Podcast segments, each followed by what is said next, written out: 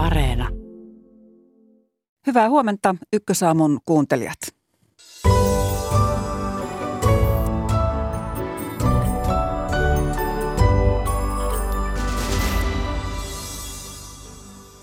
Taistelut Ukrainassa ovat jatkuneet viikonloppuna.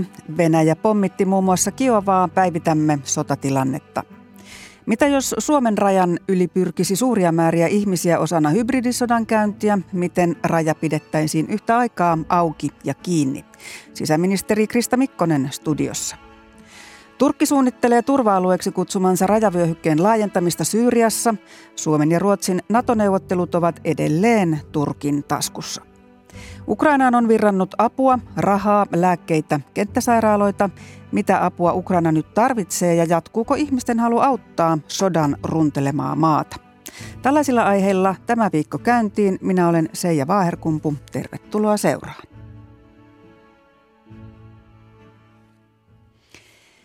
Ja nyt puhumme äh, dosentti sotatieteiden dosentti Ilmari Käihkön kanssa. Hän on Ruotsin maanpuolustuskorkeakoulusta ja Venäjän hyökkäyssota Ukrainaan on todellakin kestänyt jo yli sata päivää. Ukrainan presidentti Volodymyr Zelenskin arvion mukaan Venäjän joukot miehittävät tällä hetkellä viides osaa Ukrainasta. Hyvää huomenta Ilmari Käihkö. Huomenta ja hyvää Ruotsin kansallispäivää. Kiitos. Kiitos samoin Ruotsiin. Tuota, Ukrainan joukot tekivät viikonloppuna vastahyökkäyksiä Itä-Ukrainassa sijaitsevassa Sjevjerodonetskin kaupungissa.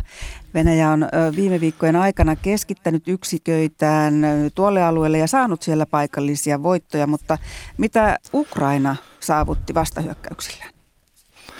No kyllähän tämä Ukrainan vastahyökkäys tällä Sieverodonetskin kaupungissa, mikä on nyt viikonlopun aikana pyörinyt, niin kyllähän se on tulkittu sillä tavalla, että että tämä Venäjän hyökkäyskyky nyt on heikentynyt ja mahdollisesti saadaan, saadaan ainakin hetkettäisesti pysäytettyä täällä Sieverodonetskin alueella. Ja on tärkeää huomioida se, että oikeastaan missään muualla tämä Venäjän hyökkäys ei ole edistynyt. Eli he nyt tällä hetkellä keskittää, keskittää pitkälti kaiken, mitä heillä on, niin tähän yhteen kaupunkiin. Miksi se on niin tärkeä kaupunki heille? No Severodonets on viimeinen kaupunki, mitä Venäjä ei tällä Luhanskin alueella hallitse. Eli jos Venäjä tämän kaupungin saa haltuunsa, niin he pystyvät sitten saamaan tämmöisen symbolisen ja poliittisen voiton. Eli Venäjähän on nyt pakittanut näissä tavoitteissaan sodan alusta lähtien, ja tällä hetkellä he keskittyy tähän Donbasin alueeseen, eli Luhanskin ja Donetskin, mm. Donetskin alueisiin. Ja jos se nyt Luhanskin saa haltuun, niin se on sitten osa tavoite tästä, tästä kokonaisuudesta. Onko se sellainen tavoite, että jos Venäjä sen saavuttaa, niin se on saavuttanut niin paljon, että sitä voisi alkaa rauha kiinnostaa? Tuskin, ja on siis todennäköisempää, että, että Venäjä nyt jatkaa tätä hyökkäystä niin pitkään kuin, kuin, kuin he pystyy. Ja siinä mielessä onkin tärkeää, että nyt Ukraina pystyy pysäyttämään tämän hyökkäyksen, mitä he yrittää, yrittää tietysti kaikilla, kaikilla rintamilla. No eilen Ukrainan pääkaupunkiin Kiovaan tehtiin ohjusiskuja. Minkälaista tuhoa Venäjä sai aikaiseksi? No Tämä on siis hyvä muistaa, että tämä on ensimmäinen isku yli kuukauteen Kiovaan, eli tämä on ehkä sellainen konkreettinen muistutus pääkaupungin asukkaille siitä, että he, he ei ole suojassa tältä sodalta. Mitä tulee tuhoihin, niin tästä on erilaista tietoa, että Venäjähän on, on sanonut, että he, he tuhosivat tällaista länsiapuna saatuja T-72-panssarivaunuja, mutta Ukrainasta sanoo, että, että nämä iskut niin ainakin osittain osu tällaisen junavaunujen korjaamispajaan, ja tämä näitä sitä vaunuja oltaisiin käytetty tämän niin kuin, viljan, viljan kuljettamiseen Ukrainassa. Eli siellä pyritään Kiovassa siis tällaisiin niin kuin infrakohteisiin osumaan tai niitä tuhoamaan? No, tai tämän tyyppisiin. Nämä, No tuollakin nämä niin tiedot, siis Venäjällä on intresseissä sanoa yhtä ja Ukrainalla tietysti toista, että, että nämä on varmistamatonta tietoa, mutta siis on kyllä, tämä on aivan totta, että Venäjä on siis, on siis Ukrainassa pyrkinyt tuhoamaan infraa ja esimerkiksi logistiikkaan liittyvää infraa estääkseen mm. sitten esimerkiksi Ukraina kuljettamasta kalustoa ja, ja, ja miehiä sitten tuonne itään. No, Ukrainan presidentti Zelenski vieraili eilen ukrainalaisjoukkojen luona sodan eturintaman tuntumassa siellä maan itäosissa ja, ja hänen ääntään kuultiin muun muassa tuossa uutisissa. Hän kuulosti hiukan väsyneeltä, jos näin uskaltaa arvioida. Mutta mikä on, on presidentti Zelenskin vierailun merkitys ukrainalaisille? No kyllähän siis Zelenski tällä julkisella esiintymisellä koko ajan luo sitä eroa, eroa hänen ja Putinin välillä. Eli Zelenski on huomattavasti taitavampi pelaaja mediapuolella ja, ja kyllä siis tämmöinen vierailu etulinjassa on semmoinen, mitä Putin ei koskaan tekisi. Ja kyllähän se tietysti antaa hänelle mahdollisuuden sitä arvioida sitä tilannetta tuolla etulinjassa. Ja tietysti viimeisenä se, että, että kyllähän tämmöinen niin vierailu selkeästi nostaa taas Ukrainaa ja sitten Ukrainan presidenttiä länsimedioissa. Eli myös tämä mediapuoli on, on hänellä hyvin hallussa. Ja se on hirveän tärkeää nyt, että Ukraina muistuttaa tästä sodasta meitä, koska meillä nyt ihan selkeästi tällaista sotaväsymystä rupeaa olemaan. Niin pikkuhiljaa auttajapuolella lännelläkin sekä sekä se, no, sotaan tottuu, niin kamala kuin se onkin sanoa, mutta, mutta kaikkein tottuu. No Zelenski käy sotaa mediassa ja toisella tavalla hän on näkyvissä kuin Putin, joka uhkailee kovemmilla sotatoimilla. Putin totesi, että Venäjä voi iskeä uusiin kohteisiin, mikäli länsimaat antavat Ukrainalle uutta aseistusta, ja kyse on nyt näistä pitkän matkan ää, raketeista. Mitä Putinin uhkaus ennakoi? No Putinhan uhkasi jo länsimaita puuttumasta tähän sotaan sodan ensimmäisenä päivänä, eli sinänsä tässä ei ole mitään uutta. Mutta tietysti kyllähän meidän pitää varautua siihen, että Putin nyt pyrkii kaikin tavoin estämään tätä, tätä länsimaista aseapua, koska se nyt auttaa Ukraina jatkamaan tätä sotaa. Tähän Venäjä pyrkii ja sanoit tuossa alussa Ilmari Käihkö, että, että Venäjä ei vielä saavuta sellaisia voittoja, että se rauhaan olisi valmis. Joten kiitos näistä arvioista. Palaamme asiaan sinun kanssasikin varmasti myöhemmin. Kiitoksia.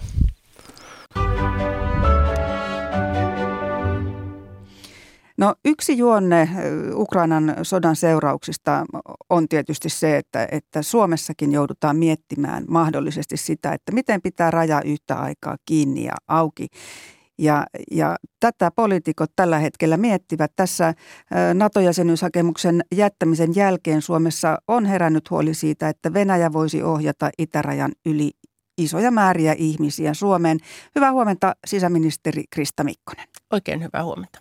No uutisissa tässä kuulimme, että kaakkoisrajalla Suomi on alkuvuodesta, ähm, siellä on estetty satojen maahantulijoiden pääsy maahan. Minkälaisesta määrästä on kyse, kun puhutaan alle tuhannesta yli 800 ihmisestä? Äh, jos tästä tämä uutinen äh, liittyen tähän, että nyt itärajalla tosiaan on estetty venäläisten tuloa Suomeen, niin siinähän tietysti äh, taustalla on usein ollut se syy, että heillä ei ole ollut nämä terveystodistukset ajantasaisesti. Eli nyt korona-aikaan, kun meillä on ollut kriteerit siitä, että vaan rokotetut pääsevät maahan ja tätä venäläistä Sputnik-rokotetta ei ole hyväksytty, niin aika usein näissä esteissä, estämisissä on ollut kyse siitä, että ei ole ollut nämä, nämä rokotustodistukset kunnossa. Tai sitten voi olla muita tämmöisiä, että matkustusasiakirjat eivät muutoin ole, ole kunnossa, ei ole, ei ole ajantasaisia viisumia tai, tai passeja. Mutta tämä määrä ei ole sellainen, josta voisi sanoa, että nyt on järjestetty järjestetysti ihmisiä? Ei, ei, nämä on ollut varmasti siis tämmöisiä yksittäisiä henkilöitä ja, ja koko, koko nyt sitten tämän ajan kuluessa ja useilla eri, eri rajanylityspaikoilla. No tämä varsinainen aihe kuitenkin on se, että, että tämä on se huoli, että jos Venäjä tuo rajalle järjestetysti ihmisiä suuria määriä, niin, niin meille on syntynyt tarve valmiuslakien ja rajoja koskevien lakien uudistamiseen. Ja siitähän on sitten syntynyt poliittinen kiista. Minkälainen kiista asiassa on poliittisesti meneillään? Jo toden totta me ollaan nyt näitä erilaisia rajaan liittyviä lakeja päivitetty tässä itse asiassa jo pitkin matkaa. Että jo viime syksynä, kun nähtiin tämmöistä välineellistämisyritystä tuolla Puolan, Latvian, Liettuan rajoilla, niin tä, tällaiseen yhtenä keinona hybridivaikuttamisessa ää, niin kuin suhtauduttiin entistä vakavammin ja, ja niin kuin semmoisena, että se on, on yksi väline, väline mitä, mitä käytetään ja, ja sen takia tämä lainsäädäntöä on mm. muutettu. Mutta tämä poliittinen kiista asiassa, tämä Joo. on juuri se kysymys, jota, jota Kyllä, te eli tämä, tämä, näitä lakimuutoksia on tehty nyt monenlaisiin lainsäädäntöön sekä rajalakiin että myös valmiuslakiin mm. ja tämä kiista oikeastaan oikeastaan, mikä nyt tällä hetkellä poliittisesti on käynnissä, niin liittyy tähän valmiuslakiin. Mm.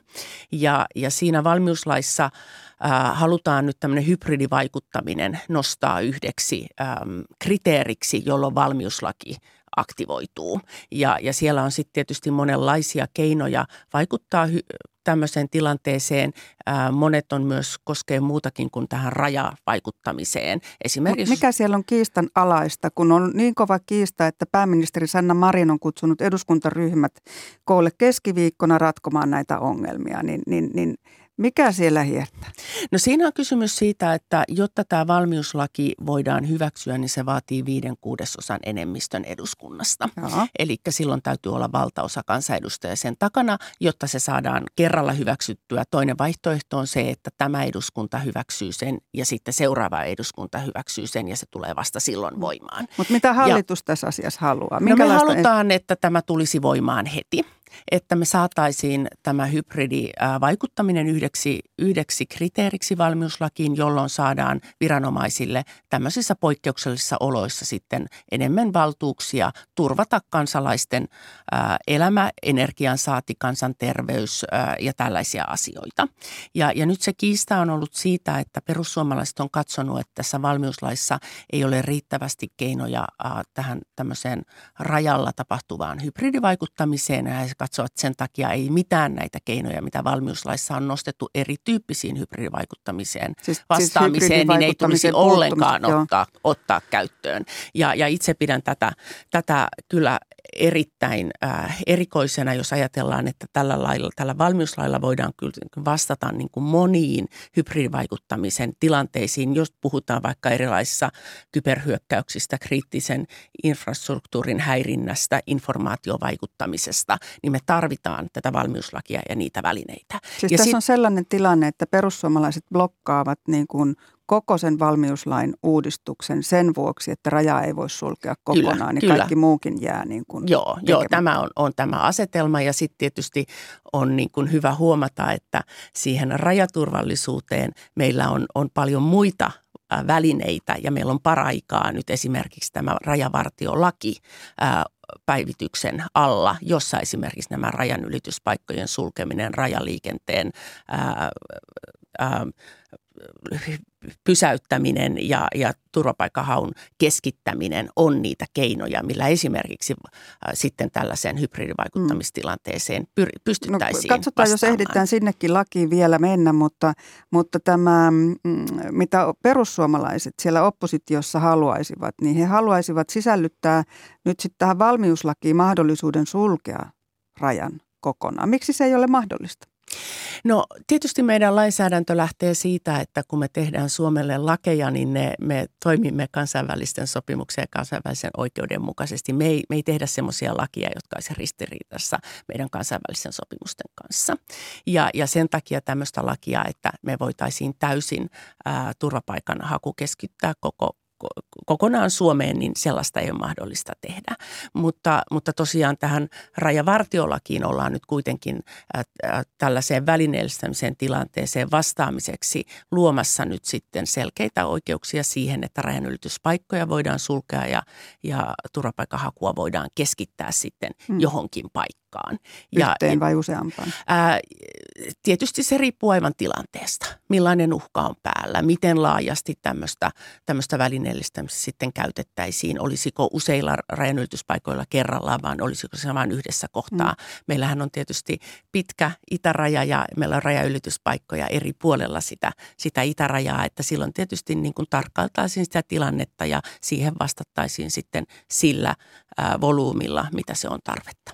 Eli tämä kompromissin haku, kun politiikkahan on semmoista mahdollisen taidetta ja, ja kompromissin hakua. Ja jos kysymys kuuluu, että miten se raja yhtä aikaa pidetään kiinni ja auki ja sitä kompromissia haetaan, niin äh, Krista Mikkonen korjaa, jos ymmärsin väärin, niin se toimii niin, että, että raja voisi muutoin olla kiinni, mutta sitten yksi tai muutama ylityspaikka auki, jossa on mahdollista jättää sitten vaikka se turvapaikkahakemus, kun se näin on, että sitä ei voi Suomen lailla kiertää. Kyllä, että silloin katsottaisiin, että mi- miten tilanteeseen vastataan. Tässä on paljon käytetty esimerkkinä Puolaa mm. ää, ja, ja kun siellä oli tämmöinen välineellistäminen tapaus silloin viime syksynä, siellähän samalla tavalla niin kuin tietyt rajanylityspaikat suljettiin, mutta ei siellä kaikki rajanylityspaikat ollut kiinni. Okay. Ja, ja tavallaan tämä sama, sama ajatus on, on tässä. Sitten toinen tietysti on se, että, että me olemme tehneet erilaisia lakimuutoksia vaikka turvapaikkarajamenettelyä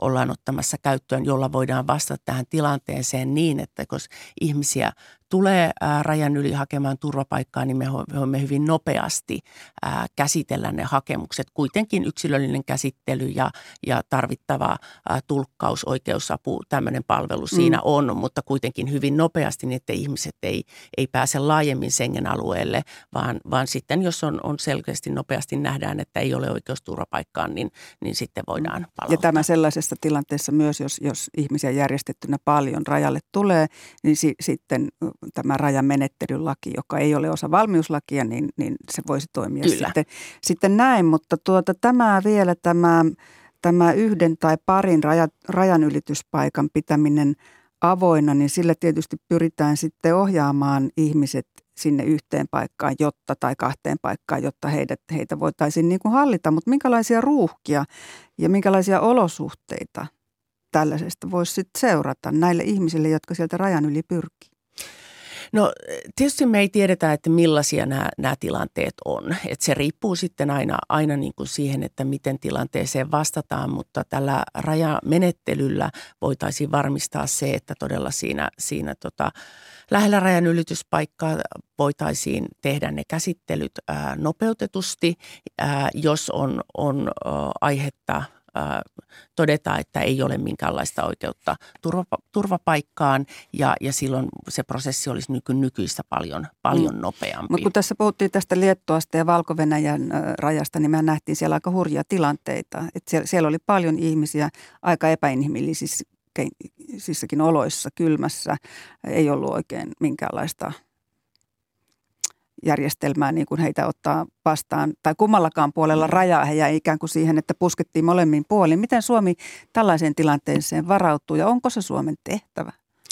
No tietenkään me ei voida jättää ketään heitteille. Et se on ihan selvää, että, että meidän täytyy antaa ne perusedellytykset ihmisten olla suojaa, ruokaa, lämpöä. Ja, ja se kaikissa tapauksessa on, on selvää, että, että Suomi ei toimisi niin, että, että jättäisi, jättäisi ihmisiä heitteille. Vaan miten? Vaan kyllä sitten sitä suojaa, suojaa ja ruokaa turvattaisiin niille ihmisille ja nopeasti sitten se turvapaikkaprosessi. Mutta kummalla jos, puolella rajaa? Miten Suomi voisi turvata heitä sitten siellä toisella puolella rajaa, jos he eivät pääse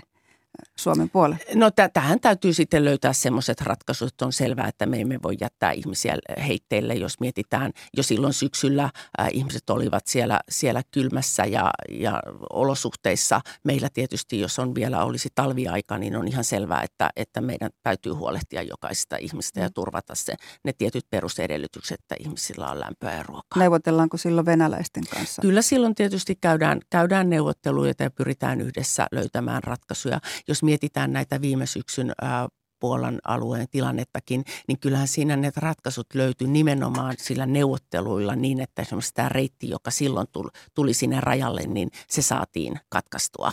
Ja, ja tässä just tästä välineistössä paljon puhutaan nimenomaan sitä konkreettista tilanteesta, että miten fyysisesti toimitaan esimerkiksi siinä, siinä rajalla, mutta on hyvä muistaa, että tähän liittyy myös paljon niitä neuvotteluja ja diplomatin keinoja. Ne on oikeastaan ne kaikkein oleellisimpia, mm. että niitä ratkaisuja sitten löydetään siihen kokonaistilanteeseen mm. ja se tilanne purkautuu. No tämä siellä rajalla. Me lähdimme liikkeelle tästä poliittisesta kuviosta ja, ja, ja Krista Mikkonen sisäministeri sanoi, että viiden kuudesosan enemmistö eduskunnassa tarvitaan. Miten todennäköisenä pidät, että, että se onnistuu? No kyllä todella, todellakin ää, toivon, että se onnistuu. Ihmettelen kovasti, jos perussuomalaiset katsoo, että tätä valmiuslain uudistusta ei tulisi nyt ottaa nopeasti käyttöön, koska se vastaa niin moneen muuhun uhkaan myös, mitä, mitä hybridivaikuttamisessa voidaan tehdä. Esimerkiksi siihen on tulossa nyt se ää, lakiin lisäys siitä, että, että jos olisi tämmöinen iso – kyberhyökkäys, joka esimerkiksi pankki- ja luottokortit häiriö ei toimisi ollenkaan, niin tällä lailla voitaisiin turvata sitten ihmisille äh, välttämättömät elintarvikkeen saaminen tai esimerkiksi energian, äh, jos menee poikki, niin energian jakelua voidaan ja välttämätön energia äh, turvata sinne, minne se on tarpeen. Ja, ja sen takia me tarvitaan näitä välineitä ja tätä valmiuslakia. Ja, ja todella ihmettelen, jos, jos perussuomalaiset katsoo, että tätä valmiuslakia ei nyt pidä saada nopeasti voimaan. Huolehtimaan. No lehmänkaupoista tai kaupankäynnistä puhutaan usein politiikan yhteydessä ja esimerkiksi Turkkihan nyt on meitä opettanut siitä, että miten voidaan erilaisia asioita ja jopa kokonaisia maita pitää pelinappuloina, niin pitääkö perussuomalaisten saada jotakin tässä suomalaisessa kuviossa? No nyt puhutaan kansallisen turvallisuuden asioista ja katson kyllä, että nämä on niin vakavia koko yhteiskuntaa koskevia asioita, että tällaisilla ei pitäisi käydä mitään kauppaa eikä ruveta mitään peliä pelaamaan, vaan, vaan todella meidän täytyy yhdessä varmistaa, että erilaisissa poikkeustilanteissa, myös tämmöisissä erityyppisissä hybridivaikuttamisen tilanteissa me pystymme turvaamaan suomalaisille myös sen ne perus, perusvälttämättömyydet, oli tilanne mikä tahansa ja, ja sen takia me tarvitaan näitä valmiuslain uusia Uskotte työkaluja. siis ö, siellä te muut eduskunnassa, että perussuomalaiset peruuttavat tässä? En näe mitään järkeä siitä, että perussuomalaiset tätä estäisivät, koska silloin he nimenomaisesti uhkaisivat kansallista turvallisuutta sillä, että me emme pystyisi poikkeustilanteissa vastaamaan erilaisiin uhkiin ja pitämään huolta meidän suomalaisten perusturvasta. Ehditäänkö ennen juhannusta, joka on ollut tässä se alkuperäinen aikataulu? Toivon, että mahdollisimman pikaisesti, koska eduskuntakin sitten tietysti jää kesätauolle ehkä tuossa heinäkuun alkupuolella, niin olisi tärkeää, että meillä olisi näitä työkaluja siihen mennessä saatu, saatu käyttöön. Te olette esittelevä ministeri. Esittelevä ministeri, ministeri on oikeusministeri okay. Anna-Maja Henriksson okay. tässä valmiuslaissa. Selvä. Hyvin paljon kiitoksia Krista Mikkonen tästä haastattelusta ja katsotaan, miten tässä asiassa sitten loppujen lopuksi käy, että tuleeko valmista ennen juhannusta. Kiitos. Ja kello on nyt vähän yli puoli yhdeksän. Lähetys on ykkösaamu ja kohta puhumme Turkin tavoitteista Syyriassa. Turkki on uhkaillut turva-alueeksi kutsumansa rajavyöhykkeen laajentamisella. Sodan aiheuttama kriisi Ukrainassa pahenee ja maa tarvitsee edelleen aseiden lisäksi myös humanitaarista apua lännestä. Tällaisia asioita vielä tulossa. Ja sitten puhutaan Turkista, johon jo äsken tuossa viittasin. Turkki pysyy puheenaiheena tälläkin viikolla. Presidentti Recep Tayyip Erdogan uhkaa hyökkäyksellä Pohjois-Syyriaan ja Naton pääsihteerien Stoltenberg aikoo, tai Stoltenberg aikoo isännöidä tapaamista Turkin, Suomen ja Ruotsin kanssa – Presidentti Sauli Niinistö puolestaan arvioi eilen, että Turkin viesti Suomelle ja Ruotsille näistä Turkin turvallisuushuolista on tarkoitettu itse asiassa laajemmalle porukalle koko NATOon. Hyvää huomenta Turkkitutkija Toni Alaranta ulkopoliittisesta instituutista. Hyvää huomenta. Ja hyvää huomenta NATO-asiantuntija Iro Särkkä Helsingin yliopistosta. Huomenta. No, mitkä ovat tämän hetken tiedot Turkin hyökkäysaikeista Syyriaan? Toni Alaranta kaikki on, valmistelut on suurin piirtein tehty myös näiden Turkin apu, syyrialaisten apuarmeijoiden osalta, että siellä on puhuttu noin 2000 miehestä, jotka osallistuu sitten tähän hyökkäykseen, mutta nythän toi Venäjän ulkoministeri Lavrov tulee tällä viikolla Ankaraan ja mä oletan, että vasta sen jälkeen tämä hyökkäys alkaa, koska, koska siihen tosiaan niin kuin Venäjän kanssa kyllä jonkunnäköinen diili ensin tarvitaan varmaan. Mm. Eli, eli selviä merkkejä siitä on, että hyökkäystä valmistellaan ja sellainen on tulossa. Mitä sillä tavoitellaan? Mitä, mitä Turkki haluaa? No Turkin kannalta se on vähän niin kuin keskenjäinen bisneksen loppuun saattamista, että Turkin tulkinnan mukaan aikaisemmissa operaatioissa niin tehtiin sopimus Venäjän ja Yhdysvaltojen kanssa siitä, että mihin saakka nämä YPG-joukot vetäytyy siellä rajan pinnassa ja nyt tällä alueella ne ei Turkin mukaan ei ole vetäytynyt läheskään niin pitkälle, mitä, mitä on sovittu ja nyt sitten on tarkoitus edetä sen valtauksen kanssa niin paljon, että, että niin kuin Turkin mielestä tämä täyttyy tämä, tämä tarvittava kilo, kilometrimäärä tai miten se sitten katsoo, katsookin. Ja, mutta kyllä tässä sitten muitakin varmaan niin kuin on, on pelissä, että kyllähän täällä luodaan tämmöinen neuvotteluihin tämmöinen niin kuin selkä seinää vastaan tilanne jossain mielessä Suomeen, Ruotsi ja varsinkin Yhdysvaltoja kohtaan, koska sehän tavallaan pakottaa Yhdysvaltain ottamaan kantaa siihen, että kumpi on tärkeämpää tämän Syyrian YPG-ryhmien intressiajaminen vai Turkin intressien huomioon ottaminen. Hmm. Sano vielä YPG, mitä se tarkoittaa, mistä porukasta silloin puhutaan?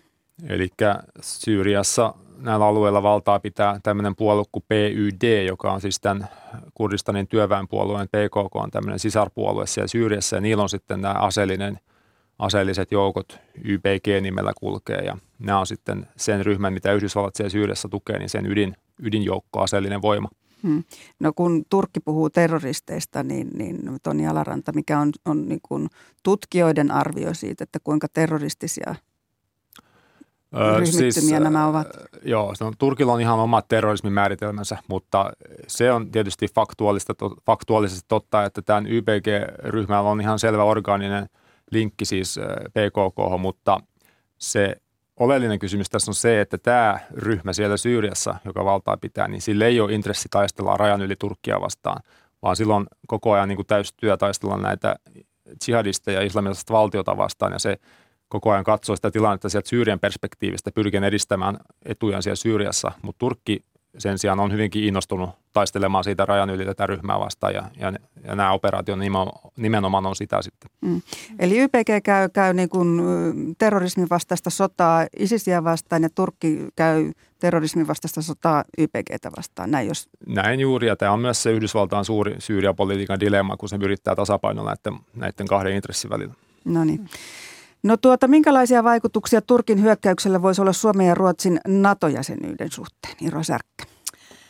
No tietenkin sehän johtaisi siihen, että Natossa tilanne jollain tavalla kärjistys, eli, eli tota, niin kuin tässä Toni Alaranta juuri mainitsi, niin ä, Yhdysvallat laittaisi todella vaikeaan rakoon, koska Yhdysvallat on tukenut näitä ä, tota, kurdi ä, kapinallisjoukkoja. Ja, ja tota, siinä mielessä sitten Yhdysvallat joutuisi tekemään niin kuin jollain tapaa valinnan, että mitä se tässä tilanteessa hakee, millaisen ratkaisun se hakee. Onko, onko niin kuin tämä Suomen ja Ruotsin NATO-jäsenyys nyt niin ää, tärkeä asia, jota pitää edistää, mutta mä kyllä luulen, että on. Ja, ja se on se syy, se, tai syy siihen on se, että että Yhdysvallat näkee myös tässä tietyn hyödyn, miksi Yhdys, äh, Suomi ja Ruotsi liittyy, ää, tai liittyisi NATOon, ja, ja siis sillähän olisi todella vakauttava vaikutus ää, tälle Naton pohjoiselle pallonpuoliskolle. Ja voitaisiin jopa ajatella, että Yhdysvallat voisi ää, omia resurssejaan osoittaa toisaalle sen seurauksena. Hmm. Eli ää, kyllä niin kuin Suomen ja Ruotsin NATO-jäsenyys edistäisi tätä kokonaisturvallisuutta myös ää, Pohjois-Atlantin alueella. Ja, ja näin ollen Yhdysvallat voisi jopa omia resurssejaan osoittaa jonnekin toisaalle, esimerkiksi Aasiaan. Ja, ja näin ollen en usko, että Yhdys, ja, ja myös kaikki se do, diplomaattinen tuki, poliittinen tuki, mitä on annettu tässä, ja mistä on niin paljon puhuttu viime viikkoja ja kuukausia aikana Yhdysvaltojen taholta, niin olisi todella erikoista, että Yhdysvallat ikään kuin perääntyisi tässä.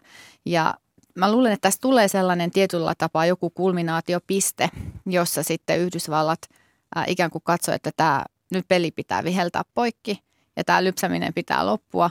Ja siinä vaiheessa sitten Turkin kanssa keskustellaan niin kuin kova kovaa vastaan ja sitten ehkä jotain myönnytyksiä annetaan, mutta tietyllä tapaa tietyt asiat, kumminkin nämä niin kuin ihmisoikeuksiin liittyvät asiat, niin ei nämä voi olla pöydällä eikä varmasti olekaan pöydällä Suomen ja Ruotsin näkökulmasta. Niin suomalaiset, ruotsalaiset ei varmaan siihen suostu, että täältä ihmisiä ei. lähdetään luovuttamaan, mutta kulminaat, tuossa oli monta asiaa, joista tekisi mieli ottaa kiinni, mutta otetaan nyt tuosta kulminaatiopisteestä. Mikä se voisi olla, joka sitten ikään kuin Yhdysvaltojen kamelin selän katkaisisi, kumpi haluaa vastata Toni Alaranta?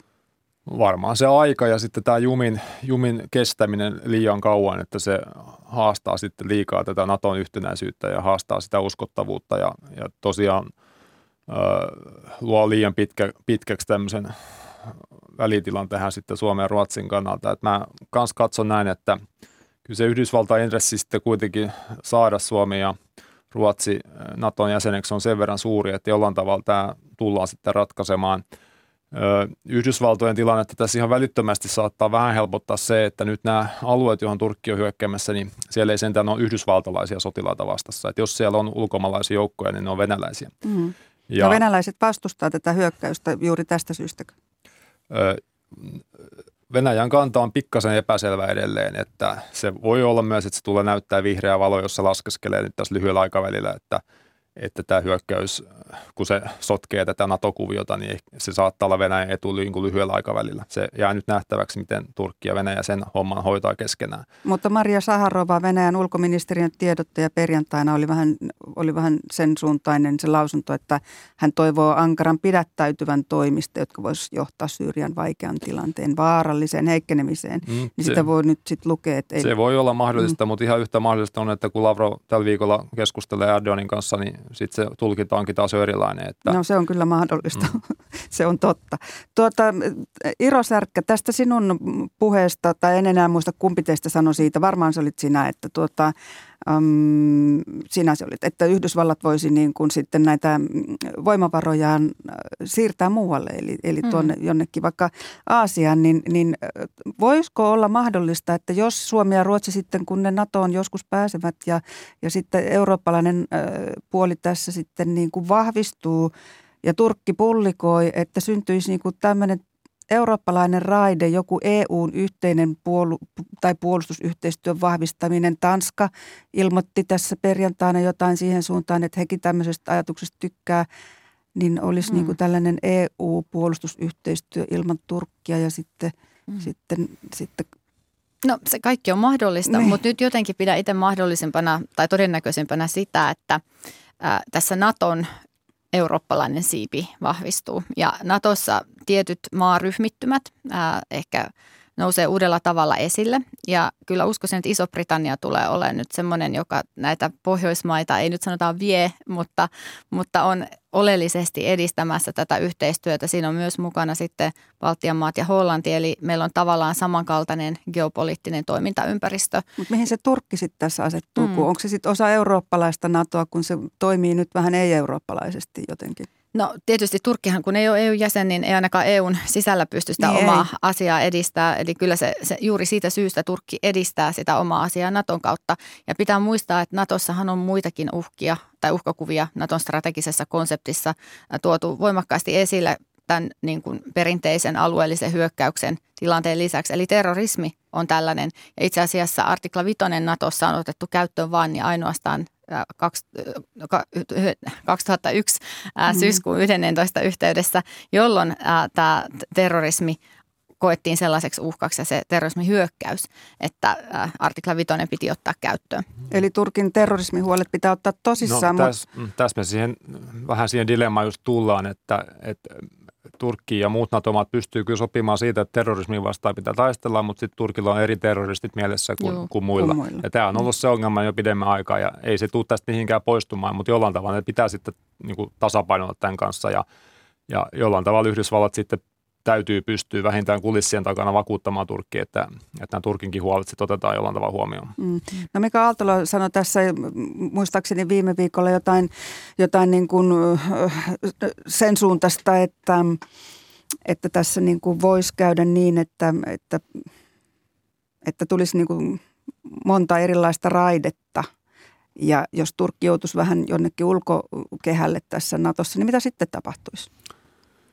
Mä en osaa sanoa, mutta siis kyllähän se keskustelu siitä Turkin asemasta, niin kyllä se niin kuin jollain tavalla sitä täytyy Naton sisällä käydä, koska eihän tämä nyt mikään uusi mm. tilanne ole ja nämä ongelmat on kuitenkin aika pit, pitkään niin kuin jatkuneita. Mä en myöskään usko mihinkään siihen, että yritettäisiin jotenkin savustaa ulos tai kokonaan marginalisoida, mutta mm. ei, ei tämä niin kuin, mun luenta tästä on se, että vaikka, vaikka ja kun tästä päästään yli tästä dilemmasta tai ongelmasta, niin, niin uusi on siellä kulman takana jossain määrin odottamassa, johtuen lähinnä siitä, että Turkin – kansalliset intressit on erkaantunut niin paljon näistä niin kuin muu, muun Naton, NATO-maiden intresseistä ja sitä, sitä sovittelua tässä niin kuin täytyy jatkossakin käydä ja Suomikin voi siihen sitten valmistautua, kun aikana jäseni ollaan, että, että näistä sitten väännetään näistä erinäköisistä asioista Turkin mm. kanssa.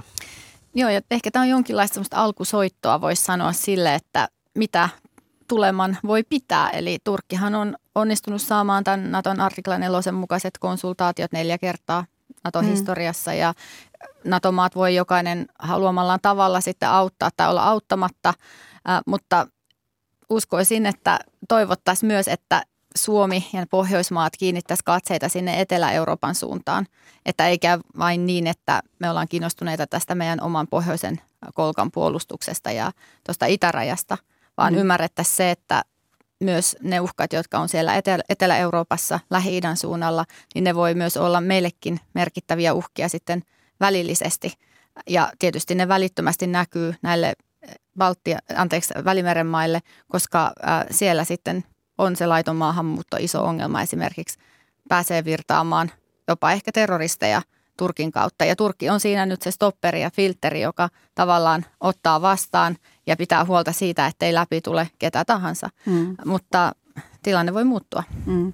No puhutaan vielä lyhyesti presidentti Sauli Niinistöstä ja hänen sanomisistaan. Hän arvioi viikonloppuna juuri näin kuin äsken sanoin tässä, että, että Turkin turvallisuushuolet ö, täytyy ottaa kanssa tosissaan tai jotain sen suuntaista hän sanoi, en nyt muista tarkkaa sanamuotoa, mutta Turkki on linkittänyt nämä Suomen ja Ruotsin jäsenyysneuvottelujen aloittamiset ö, niin kuin keskenään ja sitten – sitten todellisuudessa tämä viesti Niinistön mukaan on tarkoitettu koskemaan oikeastaan kaikkia NATO-maita, eikä vain Ruotsia ja Suomea. Miten te tätä arvioitte? No se on just se luenta, mikä tästä tilanteesta väkisinkin tulee ja Turkihan, Turkin poliittinen johtohan myös kommentoi koko ajan niin, että kun näitä syyttelyitä tulee ja luetellaan kaikki näitä syntejä, mitä Suomi ja Ruotsi mukamassa on tässä tehnyt, niin kyllä siellä sitten melkein jokaisessa myös sanotaan verässä niin, että itse asiassa kaikki muutkin Euroopan maat on näitä tehnyt ja itse asiassa Yhdysvallat on se suurin suurin tota, no niin, ongelma tässä, kun se, sehän on nimenomaan asestanut näitä YPG-ryhmiä ja tehnyt niistä poliittisesti tai kansainvälisesti niin kuin oikeutettuja, oikeutettuja toimijoita, että se on siinä mielessä presidentin ihan oikea luenta, että näinhän se on nimenomaan. Hmm. No entäs nyt sitten, kun Jens Stoltenberg sanoi, että, että tuota, hän aikoo puhua Suomen, Ruotsin, Turkin edustajien kanssa Brysselissä lähipäivinä. Tämä on ensimmäinen kerta nyt sitten, kun, kun NATO yrittää asialle jotain tehdä, Iro Särkkä. Hmm. Äh, mitä odotat? No Jens Stoltenbergin tehtävä on toimia juuri näin, eli Naton pääsihteerinä hän on merkittävin diplomaattinen vaikuttaja Naton sisällä, Naton neuvostossa, ää, niin kuin Naton tasalla. Ää, ja tietysti hän voi fasilitoida sitä, edistää sitä vuoropuhelua ja keskustelua, mutta kyllä ne isot ratkaisut tapahtuu jossain muualla – kuin Naton diplomaattien toimesta. Eli kyllä Yhdysvaltojen kanta tarvitaan tähän ja Yhdysvaltojen tuki ja se ratkaisu, jonka Yhdysvallat tuo sitten pöytään. Ja mun mielestä suurempi kysymys on se, että kuinka pitkään Yhdysvallat sitten tätä tilannetta katsoo. Eli että, me jäädään odottamaan sitä kulminaatiopistettä. Kyllä, sitä kulminaatiopistettä, onko se viikkoja, onko se kuukausia. Se voi olla jo ennen Yhdysvaltojen vaaleja ensi syksynä. Ja Madrid ei ole siinä mikään varsinainen virstanpylväs? No tyypillisesti NATO-maat on kutsuttu tähän jäsenyysprosessiin näissä isoissa huippukokouksissa. Se olisi tietysti juhlavaa ja se olisi protokollan mukaista, mutta välttämättä tilanne ei vielä ole siinä pisteessä. Nähtäväksi jää. Iro Särkkä, Toni Alaranta, kiitos keskustelusta. Kiitos. Kiitos. Ja vielä lopuksi Ukrainasta. Siellä Venäjän hyökkäyssodasta johtuva humanitaarinen kriisi jatkuu ja pahenee. Rajujen taisteluiden myötä kansainväliset järjestöt yrittävät tietysti vastata avun tarpeeseen. Hyvää huomenta Suomen punaisen ristin kansainvälisen katastrofiavun päällikkö Marko Korhonen. Huomenta. Ja hyvää huomenta toiminnan johtaja Linda Konate, Lääkärit ilman rajoja Suomen toimistosta. Hyvää huomenta. No, Suomen punainen risti on toimittanut sodan alusta asti suomalaistenkin apua Venäjän hyökkäyssodasta kärsiville ukrainalaisille. Marko, Korhonen, sanoiko äsken Mikko, toivottavasti sanoin Marko. Kyllä Marko on ihan oikein, taisit sanoakin Marko, että ihan, ihan oikealla linjoilla ollaan. Kiva, mutta minkälaisiin tilanteisiin ja minne apua Ukrainaan on kanavoitu SPRn kautta? SPRn kautta on kanavoitu tällä hetkellä esimerkiksi sairaaloiden tukemiseksi niin kansainvälisen punaisen kautta, eli on, on, on ostettu lääke, lääketarvikkeita, etenkin tämmöisen niin War Wounded kittejä, joilla hoidetaan uh, sodassa vammautuneita ihmisiä, niin – niin tota, eri puolilla ukrainalaisia sairaaloita. Meillä on klinikka tällä hetkellä Usgorovin alueella, kaakko tuolla äh, lähellä Slovakian rajaa, mikä avaa ovensa ihan näinä päivinä ja luovutetaan Ukrainan punaisen ristin pyöritettäväksi. Ja sillä meillä on ollut logistiikkayksikkö tuossa Livin ja Puolan rajalla, jossa on sitten toimitetaan avustustarvikkeita kansainvälisen punaisen ristin niin kuin reittien kautta, kautta siellä. Sitten on tuettu punaisen ristin ää, toimintaa, toimintaa laajasti koko operaation aikana lähettämällä avustustyöntekijöitä ja sitten tukemalla tätä kansainvälisen punaisen ristin vetoomusta niin rahallisesti. Ja, nyt ollaan esimerkiksi aloittamassa käteisavustusjakelun tukeminen niin Ukrainan lähialueella niin näille ihmisille, jotka on joutunut sodan takia kotinsa jättämään. Eli se toiminta on varsin mittavaa ja varsin monipuolista. Tai sitten palata eilen Genevestä SPRn kokouksesta. Olin tai Itävallassa, siis puna, joo, Itävallassa ristin. olin kansainvälisen okay. punaisen ristin kokouksessa kollegoita joo. tapaamassa ja siellä yli koordinoitiin sitä tukea, että kuka, kuka mitäkin toimittaa, että lähes kaikki Euroopan punaiset ristit ja itse asiassa taitaa olla lähes 90 punaista ristiä yhteensä on ollut tukemassa Ukraina-operaatiota. Se on ollut niin kuin globaalilla tasollakin niin kuin erittäin merkittävä mm. niin kuin liikkeen ponnistus. Mm. Iso, isoja operaatioita. No entäs lääkärit ilman rajoja? Miten, Linda Konate, miten te autatte Ukrainassa? No tietysti me keskitytään pitkälti myös sairaanhoitoon, se on meidän erikoisosaamista ja tässä on ehkä hyvä sanoa, että tilanne on vähän eri eri puolella maata, että tarpeet, tarpeet niin kuin muuttuu ja se on hyvin eri asia, että ollaanko siellä niin kuin lähellä rintamaa ja taistelualueita vai esimerkiksi lännessä, missä on paljon pakolaisia ja maan sisäisiä pakolaisia, on tarpeita. Me keskitytään siihen, että nämä sairaalat pystyisivät toimimaan ja se on vähän sama, että tarvikkeita siellä tarvitaan. Siellä on paikan päällä paljon ukrainalaisia lääkäreitä ja sairaanhoitoja, hoitajia, jotka tekevät sitä työtä, mutta he tarvitsevat tarvikkeita. Ja meillä sitten ehkä on se erikoisosaaminen tämmöisissä sotatilanteissa, muun muassa sotakirurgia, traumahoitoon, niin sitä koulutusta me ollaan tehty varsinkin etelässä ja idässä. Nyt ehkä mitä me nähdään on niin kuin sairaaloiden toi, toimivuus on niin kuin tärkeä myös siitä, että sinne jää paljon ihmisiä. Vaikka ihmisiä on siirtynyt länteen, niin siellä on varsinkin vanhuksia, ihmisille on kroonisia sairauksia, niin niitäkin pitää pystyä hoitaa. Ja sitten ehkä kolmas tämmöinen iso asia, mihin me halutaan tällä hetkellä keskittyä, on mielenterveys. Mm. Ihmiset on käynyt todella raakaa, brutaalia sotaa ja he tarvitsevat tukea siellä niin kuin paikan päällä siihen mm. niin kuin tavallaan traumoihin ja, ja me pyritään sitä muun muassa mobiiliklinikoiden kautta, että meillä on muun muassa Harkovassa ja idässä niin pystytään kyllä toimia auttaa ihmisiä päästään uusille alueille ja sitä kautta niin uudestaan aina koko ajan arvioimaan, mikä tarpeet on, että ne muuttuu myös, että mm. siihen ne pitää muuttuu, olla. Joo, kun sota muuttuu tietysti. No Ukraina pyytää aseita ja sitten se pyytää tätä humanitaarista apua, koska, koska molempia maa tarvitsee. No Ukrainan lääketieteellisen yhdistyksen johtaja Vadim Aristov sanoi viime viikolla, että kansainvälisen avun koordinointi kuitenkin on puutteellista ja että auttajat eivät olisi ihan kartalla siitä, että, että mikä siellä missäkin on avun tarve. Esimerkiksi sairaalat pystyy usein ottamaan käyttöön vaan joitakin paketteja isoista rekkalähetyksistä ja muu materiaali meneekin varastoihin. Miten te koordinoitte tätä no, hommaa? Kysytään molemmilta Linda Konate. Joo, tämä on kyllä meillä tunnistettu ja me ollaan niinku alusta asti vähän niinku pelätty että tavallaan, että tulee paljon tavaraa, joka ei ole mietitty, mitä tarpeet on. Ja niin kuin sanoin, että se voi olla hyvin erilainen tarve, mitä keskussairaala isossa kaupungissa ja aluesairaassa on. Me ollaan niin kuin panostettu siihen niin, että meillä on tiimi, joka koordinoi vaan juuri näitä tarpeita. Ja lääkärit ilman rajoja on ollut maassa ennen, eli meillä on kontaktit suoraan näiden sairaaloiden kanssa.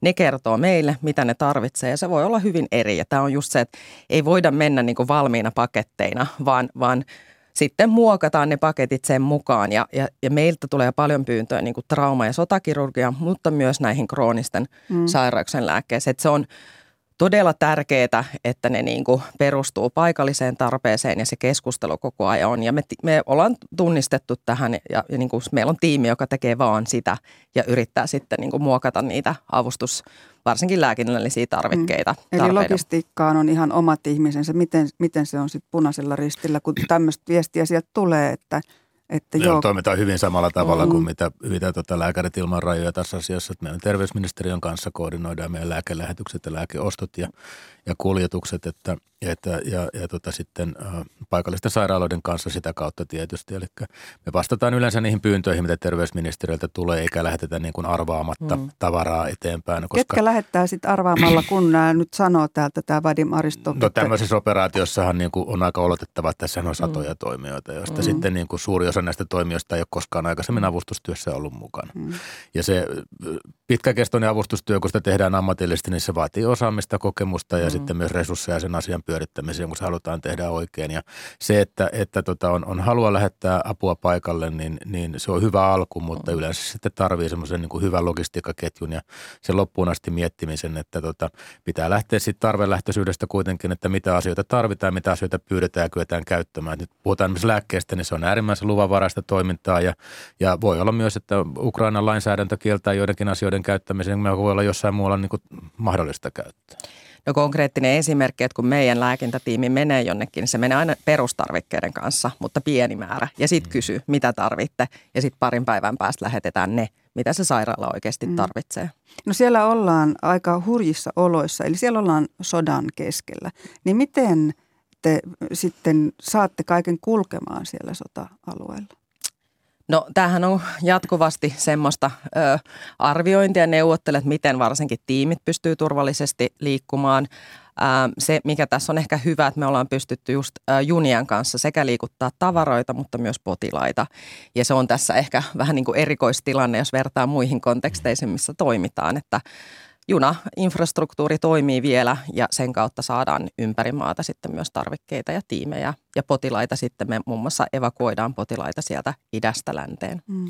Joo, siis toi junayhteyksien toimiminen on itse asiassa ollut yllättävä meillekin, että jopa Harkkovaan on saatu siis junalla vietyä humanitaarista apua perille asti. Punainen ristihän toimii aina, aina sitten tuommoisessa taistelutilanteessa muuten mahdollisimman avoimesti. Eli me kerrotaan, me kerrotaan meidän toimistamme molemmille osapuolille ja ollaan myös sitten näkyvästi, merkataan toimintaa ja kuljetukset. Ja tällä hetkellä punaiseen ristiin ei ole uhkaa kohdistunut toki semmoiselle alueelle, mihin ne sitten ei ollut pääsyä mm. taisteluiden takia, niin ne ei ole päästy paikalle. Että, että sekin täytyy tunnustaa, että on niitä alueita, mm. joihin ei saada humanitaarista apua vietyä pois eikä ihmisiä evakuoitua. Että mm.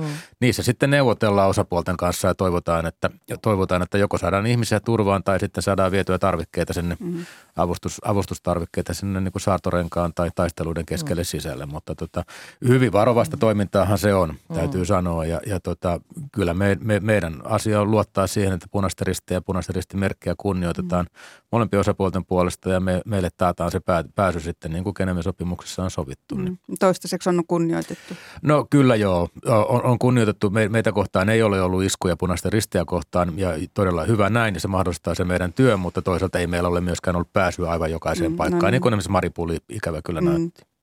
Ja sitten ehkä lääkärit ilman rajoja on huolissaan siitä, että kyllähän me nähdään sitä, että niinku sotaa käydään niinku kaupungissa, missä on paljon siviilejä, paljon niinku tuhoa, ei vain suoraan siviileihin, mutta infrastruktuuri muun muassa sairaaloihin, mm. että maailman terveysjärjestö on mun mielestä yli 260 iskua Joo. sairaaloihin niin kuin dokumentoitu ja se on se meidän suurin pelko, että kyllä ne sairaalat pitäisi pystyä niin kuin toimintakykyisenä, turvallisena ja se, että potilaat pääsee sinne. Ja sehän tässä ehkä haaste tämmöisessä tilanteessa, että miten ihmiset pääsee siihen hoitoon, uskaltaako ne mennä terveyskeskukseen tai sairaalaan, että, että se on iso haaste mm. ihmisille siellä mm. paikan päällä no, myös. Tämä on mun seuraava kysymys, että miten siellä niin kuin sairaaloissa tällä hetkellä pärjätään, kun, kun siellä on sekä niin kuin näitä muuten vaan sairaita ihmisiä mm. plus sitten sit sodan vammauttavia sekä siviileitä että sotilaita, niin miten ne sairaalat tässä kuormituksessa pärjää?